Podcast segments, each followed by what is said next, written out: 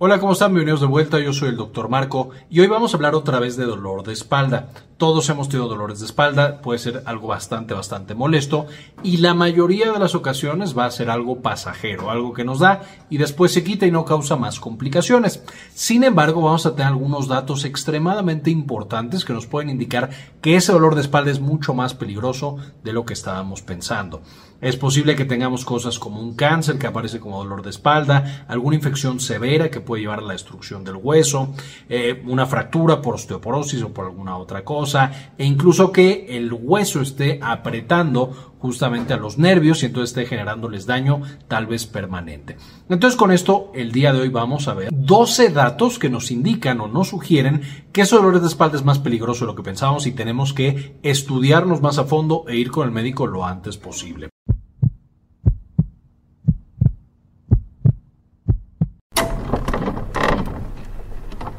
Rigidez al despertar. Cuando una persona tiene dolor de espalda cuando va despertando, eso ya es un mal dato. El dolor muscular, que es el que la mayoría de los pacientes tienen, usualmente se presenta durante el día porque el músculo ha estado trabajando por malas posturas y demás y cuando nos vamos a descansar este dolor disminuye. Si pasa al revés y cuando nos levantamos tenemos dolor de espalda y tenemos mucha rigidez como que nos cuesta mover las articulaciones, esto podría ser una indicación de que tenemos un problema autoinmune. Alguna patología como de las más frecuentes de sistema eh, osteomuscular central sería la espondilitis anquilosante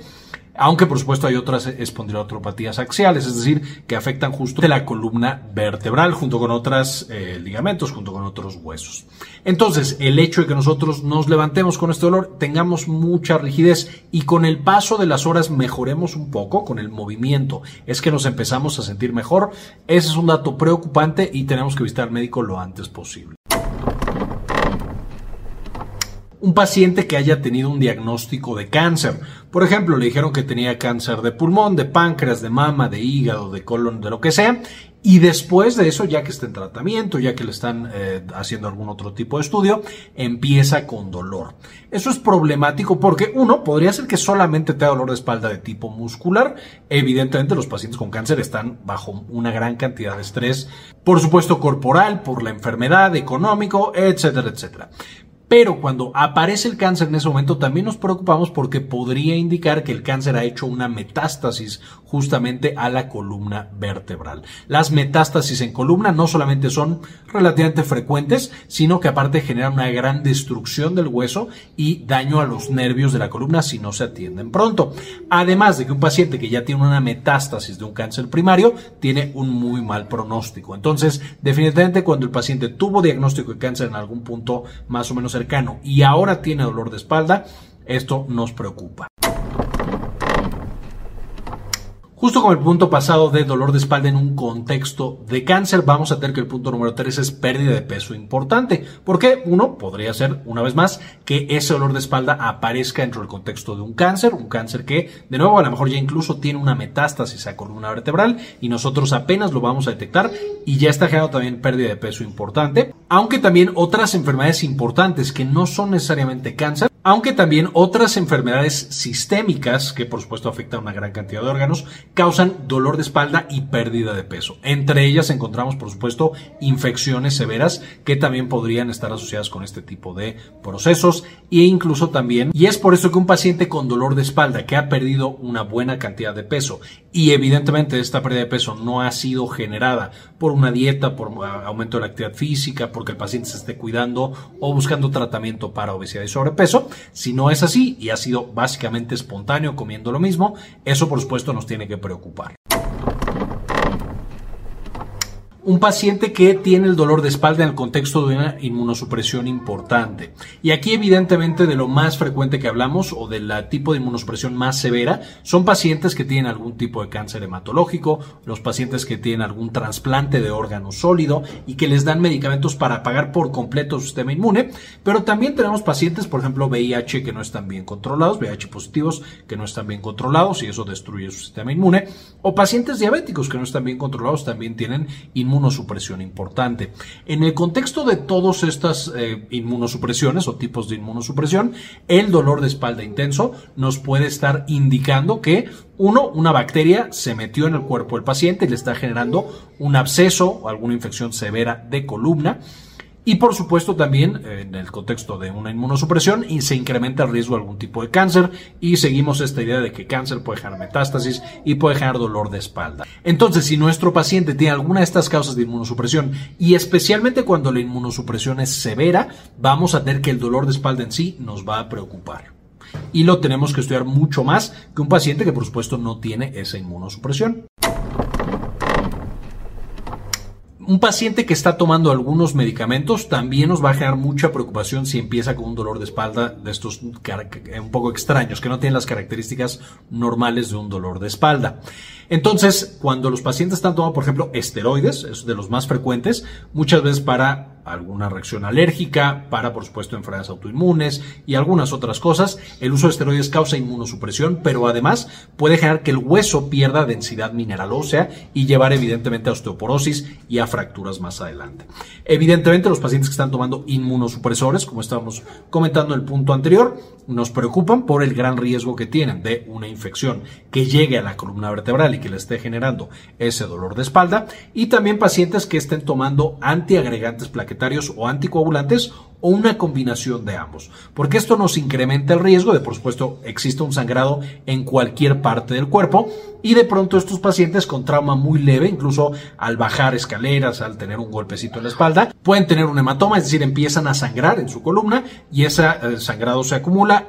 genera una compresión y los lleva a tener este dolor de espalda eh, intenso, muchas veces progresivo y de nuevo que no sigue lo común de un dolor de espalda, que ya hemos platicado que es lo común de un, dolor de espalda en videos anteriores y por supuesto en la parte de arriba les voy a dejar como el video en el que damos los lineamientos básicos de cómo se da ese dolor de espalda. Finalmente hablando de medicamentos, no es solamente el tipo de medicamentos que nosotros le estamos dando al paciente, sino también la vía de administración. Los medicamentos que son intravenosos y especialmente los que se administran por catéter, cuando un paciente tiene un catéter venoso central, esto nos pone en un riesgo incrementado de que tenga infecciones, que las bacterias entren fácilmente en su torrente sanguíneo, lleguen al corazón y generen cosas como endocarditis, pero que también lleguen, por supuesto, a los huesos y a la médula, a la columna vertebral. Especialmente el riesgo es elevado si la aplicación de drogas intravenosas se hace no en condiciones salubres, como es el abuso de drogas intravenosas. Entonces, ese también es un factor de riesgo muy importante para este tipo de dolores de espalda que, por supuesto, destruyen el hueso, que, por supuesto, generan infecciones en todo el cuerpo, infecciones generalizadas y llevan a complicaciones severas, incluso a la muerte de nuestro paciente.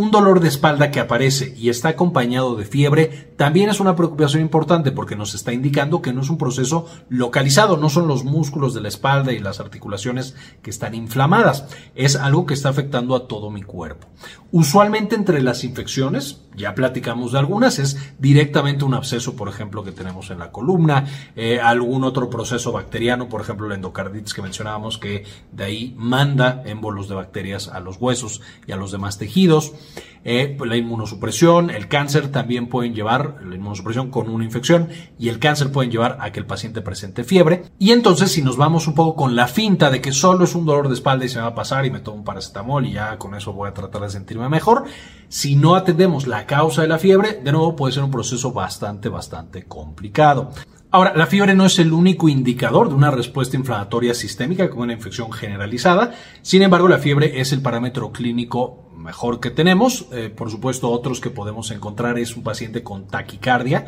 persistente que tiene el dolor de espalda eh, o con taquipnea, es decir, con una frecuencia cardíaca arriba de 100 o con una frecuencia respiratoria arriba de 20. Un paciente que está respirando mucho, muy rápido o que le late muy rápido el corazón. Estos son, de nuevo, confusores, no, no es tan fácil determinados porque el dolor en sí puede causar un incremento en la frecuencia cardíaca y respiratoria, pero bueno, es algo a tener en mente. Y finalmente, estudios de laboratorio que nos muestren una respuesta inmune generalizada, como son linfocitos arriba de 12.000 eh, o que migran a la izquierda los neutrófilos, que es otro indicador de que tenemos una infección generalizada o al menos una respuesta inmune generalizada. Todos son datos de que no es algo local lo que está pasando con ese paciente, sino que ya es algo general y tenemos que tratarlo de manera general.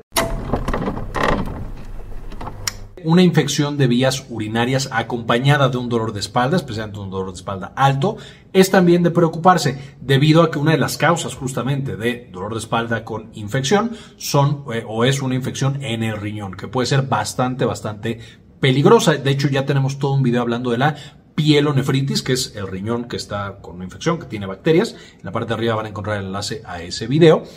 Y específicamente es una urgencia la pielonefritis. Es algo que tenemos que tratar de manera súper agresiva porque estamos a un paso de que el paciente progrese a tener una sepsis.